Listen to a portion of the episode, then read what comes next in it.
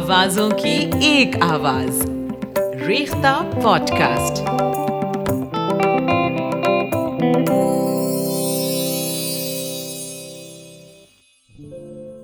آبلا پا کوئی اس دشت میں آیا ہوگا۔ آبلا پا کوئی اس دشت میں آیا ہوگا۔ ورنہ آندھی میں دیا کس نے جلایا ہوگا۔ حاضرین آداب، آج ریختہ پوڈ کاسٹ میں ہم یاد کر رہے ہیں مشہور اداکارہ اور شاعرہ مہجبین بانو یعنی مینا کماری کو، جنہیں ٹریجڈی کوئن بھی کہا جاتا تھا۔ آج ہم پیش کر رہے ہیں انہی کی داستان کنوپریا کی آواز میں، جو ایک سٹوری ٹیلر ہیں اور ان کے ساتھ ہیں Rashmi Agarwal ji who is a distinguished classical singer جو اس داستان کو اپنے سروں سے باندھیں گی۔ تو آئیے، قدم رکھتے ہیں مینا کی دنیا میں اور ملتے ہیں مہجبین سے آج کے اس خاص ایپیسوڈ میں جس کا عنوان ہے دا ٹریجڈی کوئین مینا کماری۔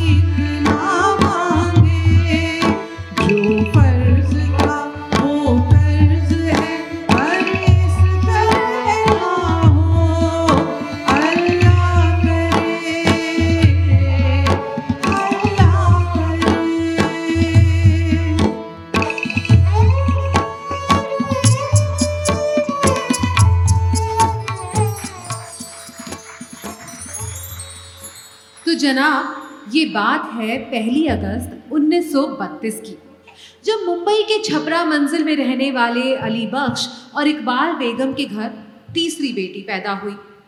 آس بیٹے کی تھی، مگر پیدا ہو گئی بیٹی۔ تو باپ نے بچی کو منحوس قرار دے دیا اور چھوڑا یا ناتھ آشرم لیکن پھر نہ جانے کیا خیال آیا کہ اسے واپس بھی لے آئے۔ مینا کا جنم ایک ایسے گھر میں ہوا جہاں کئی کئی دن چولہا نہ جلتا اور آئے دن ماں باپ کے بیچ جھگڑا ہوتا۔ یوں تو مینا کماری کی ماں اقبال بیگم عرف پربھاوتی دیوی ربندر ناتھ ٹیگور کے خاندان سے تھیں۔ مگر وقت کی بار کے آگے کون اقبال بیگم؟ کون پربھاوتی دیوی؟ یہ دور ورلڈ وار دو کا دور تھا۔ تھیٹر کا کام مندہ پڑ رہا تھا۔ علی بخش کا کام بھی اسی کے اسی کے بلی چڑھا تھا۔ لیکن گھر میں مہجبی کے قدم ایسے پڑے کہ علی بخش کے دن بدلنے لگے۔ آس پڑوس میں کئی موسیقار رہا کرتے تھے، جیسے پنڈت موتی رام، استاد ننے خاں، نوشاد صاحب۔ تو انہی کی سفارش سے علی بخش کو فلموں میں کام ملنے لگا۔ لیکن علی بخش، بھائی وہ ٹھہرے اڑیل آدمی۔ یہاں بھی ڈائریکٹرز اور پروڈیوسر سے بیر مول لے بیٹھے۔ نتیجہ، پھر وہی دھاک کے تین پار گھر کی مالی حالت اتنی بگڑ گئی کہ وہ اپنا آخری اثاثہ اپنا جان سے پیارا ہارمونیم نوشاد صاحب کے پاس لے کے گئے اور بولے، میاں، آپ اسے خرید لیجیے۔ نوشاد صاحب بولے لاہور والا قوت ارے میاں، آپ اپنا ہارمونیم بیچ دیں گے تو زندہ کیسے رہیں گے؟ خیر پھر انہوں نے کچھ ادھار کا سہارا دیا۔ تو کئی دنوں بعد علی بخش کے گھر چولہا جل سکا۔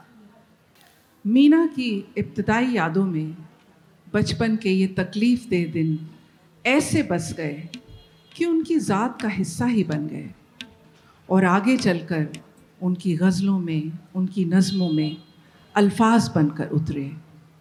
لکھتی ہیں، پوچھتے ہو تو سنو۔ پوچھتے ہو تو سنو کیسے بسر ہوتی ہے؟ رات خیرات کی، صدقے کی سحر ہوتی ہے۔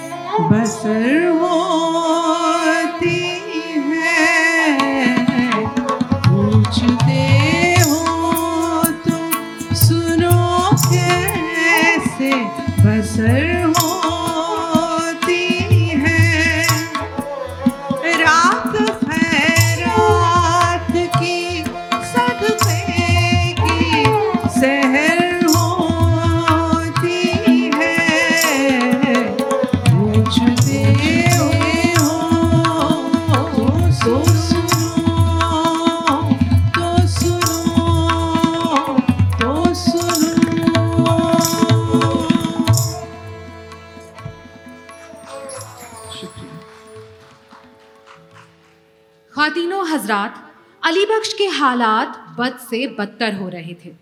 تب ایک دن پنڈت موتی رام ان کے پاس آئے اور انہوں نے سمجھایا، ارے بھائی، اپنی بچی مہجبی چاند کا ٹکڑا ہے۔ جانے کیوں مجھے یقین ہے؟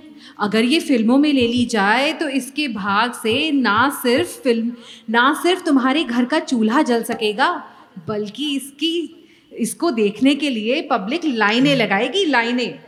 تو بس، پھر کیا تھا؟ اگلے ہی دن نو بجتے ہی پنڈت موتی رام باپ اور بیٹی کو سیدھے سیدھے وجے بھٹ کے اسٹوڈیو پہنچایا ہے۔ وہاں بھولی بھالی بچی کی شکل نے وجے بھٹ کا من موہ لیا اور انہوں نے وہیں اسی وقت اسے اپنی فلم لیدر فیس کے لیے سائن کر لیا۔ نہ صرف سائن کر لیا، بلکہ سائننگ اماؤنٹ کا ایک چھوٹا سا لفافہ اس کے دھنے ہاتھوں میں بھی دے دیا۔ ہاتھوں میں بھی یہ لفافہ لفافہ نہیں تھا۔ لفافہ نہیں تھا۔ علی بخش کی ڈوبتی کشتی کا بادبان تھا۔ اور بس یہیں سے مہجبی کا بیبی مینا سے مینا کماری بننے تک کا چودہ سالوں کا کڑی مشقت کا سفر شروع ہوا۔ اور اس کے بعد انیس سو باون کا مبارک سال آیا کیونکہ اس سال آئی مدہوش جو ناظرین کو مدہوش کر گئی۔ وجہ یہ تھی کہ بطور ہیروئن مینا کماری کی یہ پہلی فلم تھی۔ مدہوش کے فوراً بعد آئی بیجو باورا، جو لوگوں کو باورا کر گئی۔ یہ فلم اس اس سال کی ہی نہیں، بلکہ اس دور کی سب سے بڑی ہٹ ثابت ہوئی۔ اس فلم نے مینا کو نئی پہچان دلائی۔ اس سال کا فلم فیئر ایوارڈ دلوایا۔ اور راتوں رات مینا کماری ایک فلمی مزدورن سے نامور ہیروئن بن گئی۔ انہیں دنوں ایک نئی فلم نور جہاں کے لیے نئی نئی ہیروئن کی تلاش تھی۔ اس فلم کے ڈائریکٹر صاحب کمال کے ڈائریکٹر تھے۔ ان کے اسسٹنٹ ایک دن دوڑے دوڑے آئے اور ایک کمال کی اداکارہ کی خبر لائے۔ کہنے لگے، حضور، لڑکی کمال کا کام کرتی ہے۔ ڈائریکٹر صاحب مسکرائے۔ اور یوں گویا ہوئے کہ بھائی، کمال کا کام تو تب کرے گی جب کمال کی فلم میں کام کرے گی۔ خیر نام کیا ہے؟ اور تمہیں اتنا یقین ہے تو آج ہی ملواؤ۔ تو بولے، حضور، نام ہے اس کا مینا کماری اور مرید ہے اس کی دنیا ساری۔ ڈائریکٹر صاحب نے ایک ڈائلاگ تپاک سے یہ مارا۔ ایسے بیتو کے نام کی لڑکی نہ تو خوبصورت ہو سکتی ہے، نہ اچھی اداکارہ۔ تو جناب اڑ گئے۔ کہنے لگے، حضور شکل ایسی ہے کہ اسٹوڈیو میں آتی ہے تو روشنی ہو جاتی ہے اور جب اداکاری پہ آتی ہے تو دنیا اس کی جذبات نگاری میں کھو جاتی ہے۔ ڈائریکٹر صاحب ماضی کی باتوں میں کھو گئے اور وہ ہیروئن کے لیے شاید کافی سے کچھ زیادہ ہی پریشان تھے۔ تو اگلے ہی دن ڈبنگ اسٹوڈیو میں چھپ کر مینا کو دیکھ آئے۔ دیکھ کر انہیں لگا کہ جو بھی باکر نے، ان کے اسسٹنٹ نے کہا تھا، صحیح کہا تھا، بلکہ ذرا کنجوسی سے کام لیا تھا۔ دیر کرنا مناسب نہیں تھا۔ اس لیے اگلے ہی دن انہوں نے مینا کے باپ کو بلا کر شیشے میں اتار لیا۔ اب ڈائریکٹر صاحب اپنی قسمت پر نازاں تھے۔ یہ کمال ہی تھا کہ کمال کی اداکاری کرنے والی، کمال کی ہیروئن کمال سے پونے پونے میں ہاتھ آ گئی تھی۔ ایک طرف تو مینا کا فلمی سفر اڑان بھر رہا تھا، پر دوسری طرف انہیں اپنے پڑھے لکھے نہ ہونے کی کمی محسوس ہو رہی تھی۔ اصل میں بچپن میں خاندان کی گاڑی کھینچنے کی وجہ سے اتنا وقت ہی کہاں تھا کہ وہ اسکول جاتی، پڑھائی کرتی۔ پر ان کو پڑھنے لکھنے کا بے حد شوق تھا۔ تو اب شوٹنگ کے بزی شیڈیول کے بیچ میں بھی وہ اردو کی، ہندی کی، انگریزی کی ابتدائی کتابیں پڑھتی رہتی تھیں۔ اور معجزہ یہ تھا کہ ابتدائی کتابیں پڑھتے پڑھتے وہ اچھا خاصا لکھنے بھی لگ گئی تھیں۔ غزلیں لکھ رہی تھیں، نظمیں لکھ رہی تھیں۔ اور مزے کی بات یہ تھی کہ انہیں انگریزی بولنا، لکھنا، پڑھنا بھی آ گیا تھا جو خود ڈائریکٹر صاحب کو نہیں آتا تھا۔ خیر، وہ سب چھوڑیں۔ اس دور کی ان کی لکھی ہوئی ایک بے حد خوبصورت غزل آپ کو سناتی ہوں۔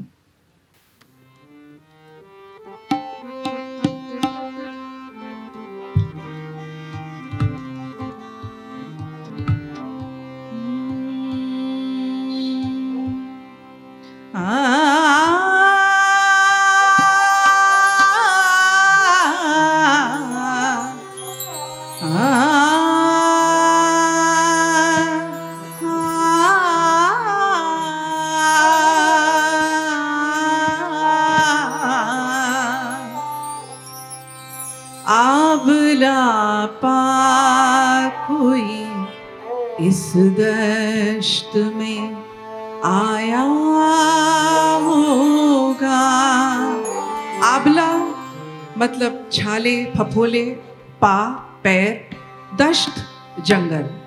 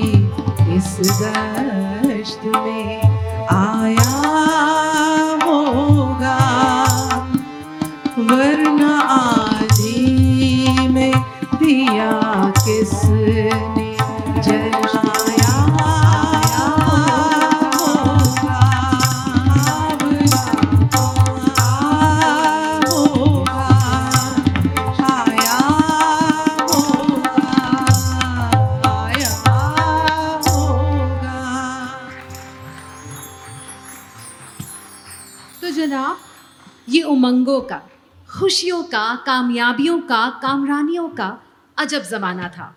ہر ڈائریکٹر، ہر پروڈیوسر کی ضد تھی کہ اسے اپنی فلم میں مینا کو ہی لینا ہے۔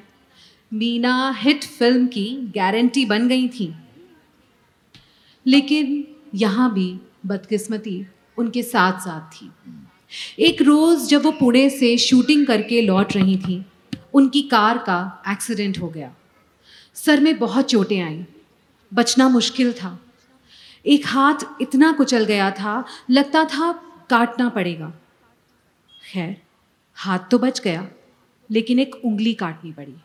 یہ بات جب ڈائریکٹر صاحب کو پتہ چلی تو ان کے پیروں کے نیچے سے زمین نکل گئی۔ وہ آنن فانن وہاں پہنچے۔ انفلوئنشل آدمی تھے تو علاج کا سارا انتظام وہی دیکھنے لگے۔ ایک سے ایک ڈاکٹر لے کر آئے، کئی آپریشن انہوں نے کروائے۔ مینا کو اتنی توجہ، اتنا پیار پہلے کبھی کہاں ملا تھا؟ ڈائریکٹر صاحب عمر میں دگنے تھے، دو دو بیویوں کے جہاں دیدہ شوہر تھے، لیکن ایک نئی لو سٹوری وہیں اسپتال میں لکھنے لگے۔ اسپتال میں وہ زیادہ سے زیادہ وقت مینا کے ساتھ گزارتے، پر کام بھی تو کرنا تھا۔ تو جب مینا کے ساتھ نہ ہوتے، تو دونوں ایک دوسرے کو خط لکھا کرتے تھے اور خط میں ایک دوسرے کو پیار کے نام سے پکارتے تھے۔ کیا کہتے تھے وہ؟ یہ ان کی منجو تھیں اور ڈائریکٹر صاحب منجو کے چندن۔ تو جناب مینا کے ٹھیک ہوتے ہوتے دونوں کافی قریب آ گئے تھے۔ قریب ہی نہیں جیا میں بھی سما گئے تھے۔ پیا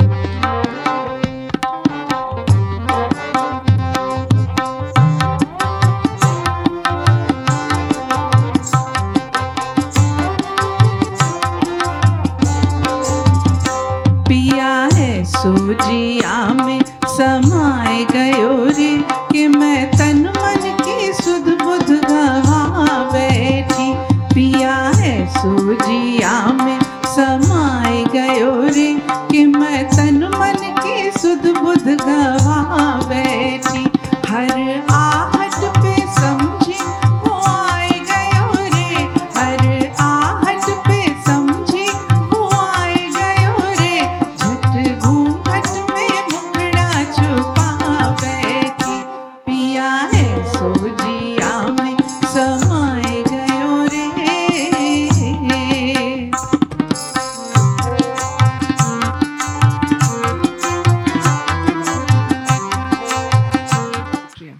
خواتین و حضرات، مینا کماری کی دو مینا کماری کی کامیابی سے ان کے گھر دولت کا سیلاب آ گیا۔ تو باپ نے دونوں ہاتھوں سے بیٹی کی کمائی کو لٹانا شروع کر دیا۔ گھر کی ایک پرانی ملازمہ سے ان کا خفیہ افیئر تھا جو بات شادی تک جا پہنچی۔ مینا کو یہ بات بالکل ناگوار گزری اور باپ سے اس بات پر ان کا خوب جھگڑا ہوا۔ پھر غصے میں وہ باپ کا گھر چھوڑ کے سیدھا ڈائریکٹر صاحب کے گھر پہنچ گئی تب تک کسی کو یہ معلوم نہیں تھا کہ دونوں شادی کے بندھن میں بندھ چکے ہیں۔ خیر، شادی تو کر لی، شوہر کے گھر بھی پہنچ گئی لیکن بہت جلد مینا کو احساس ہوا کہ شوہر کا مقصد پیار نہیں، کچھ اور تھا۔ مینا بیری سے چھوٹ کر ببول میں جا پھنسی تھی۔ مینا کے پیسے نے ڈائریکٹر صاحب کو پروڈیوسر بنا دیا۔ ان کا کافی بڑا اسٹوڈیو بھی انڈر کنسٹرکشن تھا اور اب اپنے وقت کی سب سے بڑی فلم پاکیزہ پر کام شروع ہو چکا تھا۔ اس فلم کے لیے مینا نے اپنی پوری جان لگا دی۔ اس کی کاسٹیومز اور جولری کے لیے وہ خود حیدرآباد اور جے پور گئیں۔ بلکہ کئی فلمیں تو انہوں نے پاکیزہ کو فائنانس کرنے کے لیے کی۔ بالکل۔ وہ چاہتی تھی کہ پاکیزہ ایک یادگار بنے۔ وہ چاہتی تھی کہ اس کا میوزک بے حد خوبصورت بنے۔ بچے بچے کی زبان پر چڑھ جائے۔ اور ہوا بھی بالکل وہی۔ میوزک اس کا اتنا خوبصورت بنا۔ اس کا ایک ایک گیت ہیرے موتی سے کم نہیں ہے۔ بارہ سال۔ بارہ سال تک مینا نے اپنی شادی نبھانے کی کوشش کی۔ لیکن انسیکیور شوہر کی جلن اور حسد اس حد تک بڑھ گئی کہ انہوں نے اپنا ایک گرگا ان کی جاسوسی پر لگا دیا۔ اور ایک روز جب فلم پنجرے کے پنچھی کے سیٹ پر ایک نئے شاعر صاحب مینا کو اپنا کلام سنا رہے تھے، یہ گرگا بڑی بدتمیزی سے اندر گھسایا اور شاعر صاحب کو باہر نکالنے لگا۔ مینا نے روکنا چاہا۔ تو اس بدتمیز، اس ذلیل انسان نے اپنے وقت کی سب سے بڑی اداکارہ کے داہنے گال پر ایک زور کا تھپڑ چڑھ دیا۔ یہ تھپڑ تھپڑ نہیں تھا، تابوت کی آخری کیل تھا۔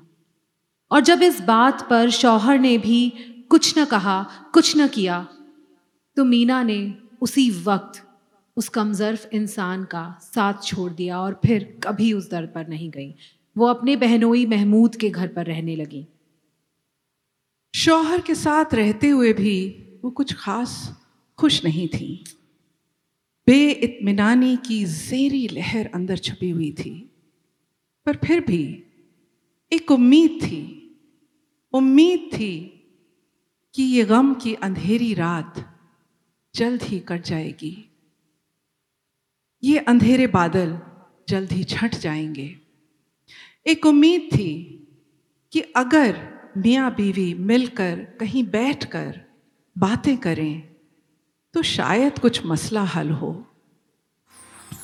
مینا کماری کے گھر چھوڑنے کے بعد لوگوں نے بیچ بچاؤ کی بھی کوششیں کی۔ تو ان کا کہنا تھا، ٹھیک ہے، میں چلی جاؤں گی۔ تو آ کر لے جائیں۔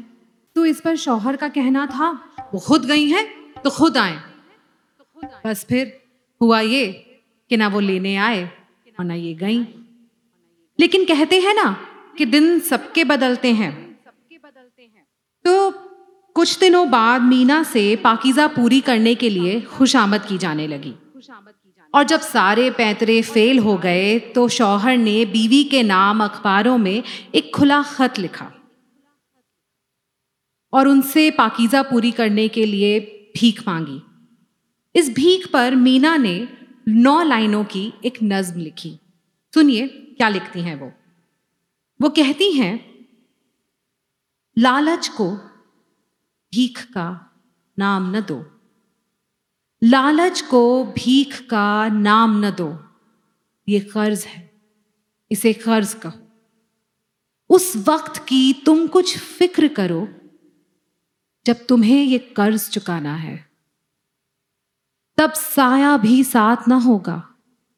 اور پھر یہ نہ کہنا گھبرا کے ایک ہمارا سایہ تھا جو پہلے تھا۔ یہ قرض ہے۔ اسے قرض کہو۔ لالچ کو ایک کا نام نہ دو۔ کنو مجھے لگتا ہے کہ مینا نے غم کو اپنا ہمسایا اپنا ہم سفر بنا لیا تھا۔ بالکل۔ وہ درد کے ٹکڑے چنتی تھیں غم بٹورتی تھیں۔ اور اپنے اندر سمو لیتی تھیں بالکل۔ انہوں نے لکھا ہے ٹکڑے ٹکڑے دن بیتا دھجی دھجی رات ملی۔ ٹکڑے ٹکڑے دن بیتا دھجی دھجی رات ملی۔ جس کا جتنا آنچل تھا اتنی ہی سوغات ملی۔ شکریہ۔ خواتینوں حضرات انیس سو چونسٹھ میں مینا کا طلاق ہو گیا۔ اور تب انہوں نے شوہر سے کہا، طلاق تو دے رہے ہو، نظر کہر کے ساتھ۔ میری جوانی بھی لوٹا دو، میرے مہر کے ساتھ۔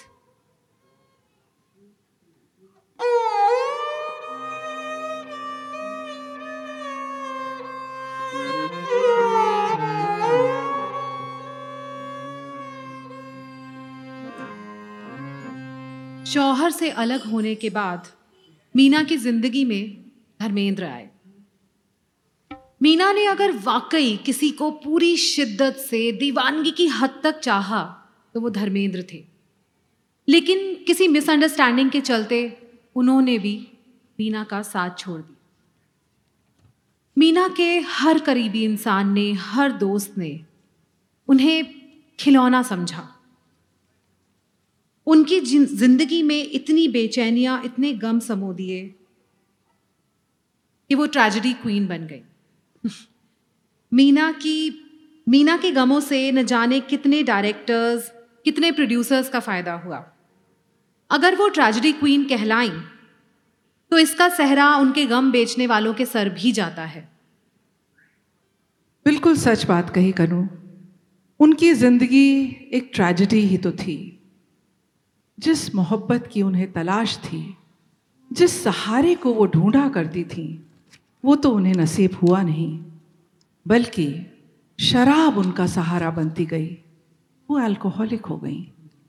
اور شراب نے مرتے دم تک ان کا ساتھ نہیں چھوڑا۔ انہوں نے لکھا ہے، آغاز تو ہوتا ہے، انجام نہیں ہوتا۔ آغاز تو ہوتا ہے۔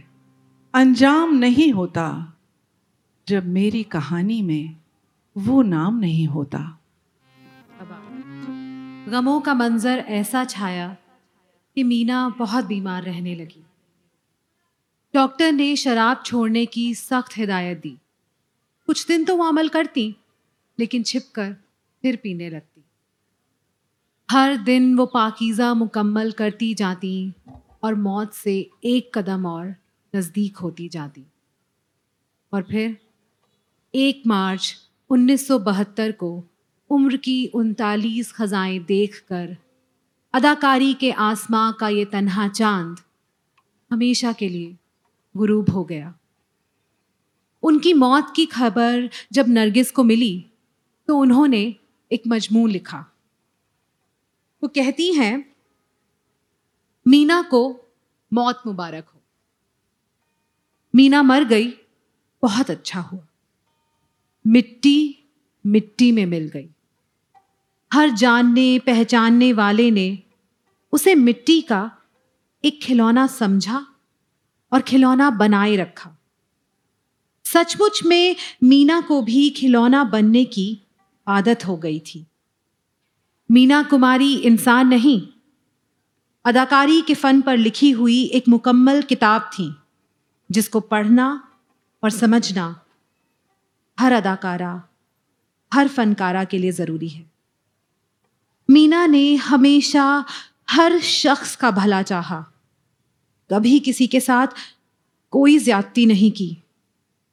اگر اس نے کسی کے ساتھ سچ مچ ظلم کیا، تو وہ خود مہجبی کی ذات تھی۔ مینا، سارے جہاں کو تنہا چھوڑ کر چلی گئیں۔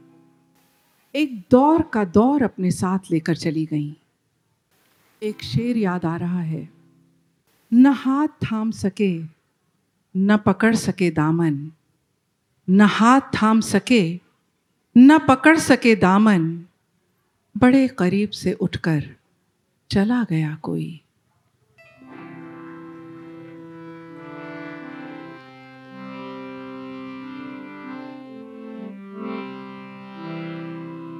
چاند تنہا ہے آسمان تنہا چاند تنہا ہے آسمان تنہا دل ملا ہے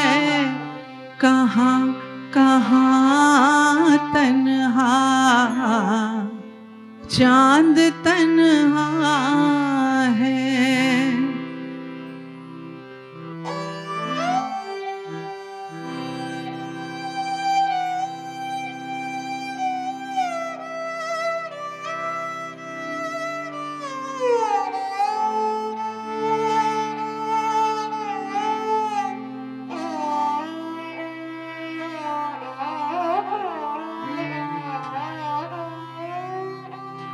بجھ گئی آس چھپ گیا تارا۔ بجھ گئی آس چھپ گیا تارا۔ تھر تھراتا رہا، دھواں تنہا۔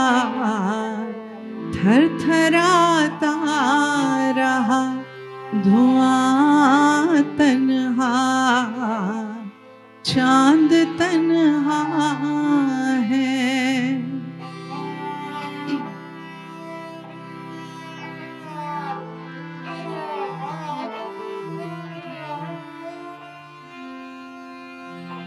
راہ دیکھا کرے گا صدیوں تک۔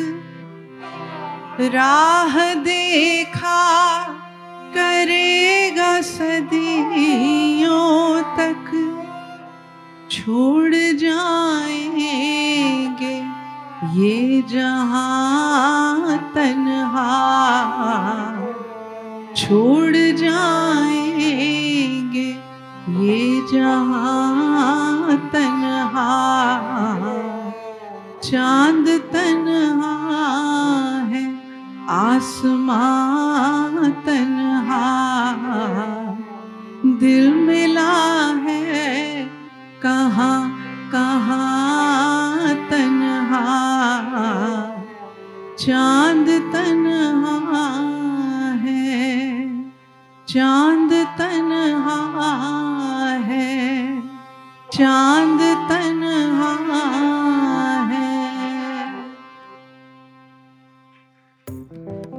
سنتے رہنے کے لیے اس پوڈ کاسٹ کو فالو ضرور کریں۔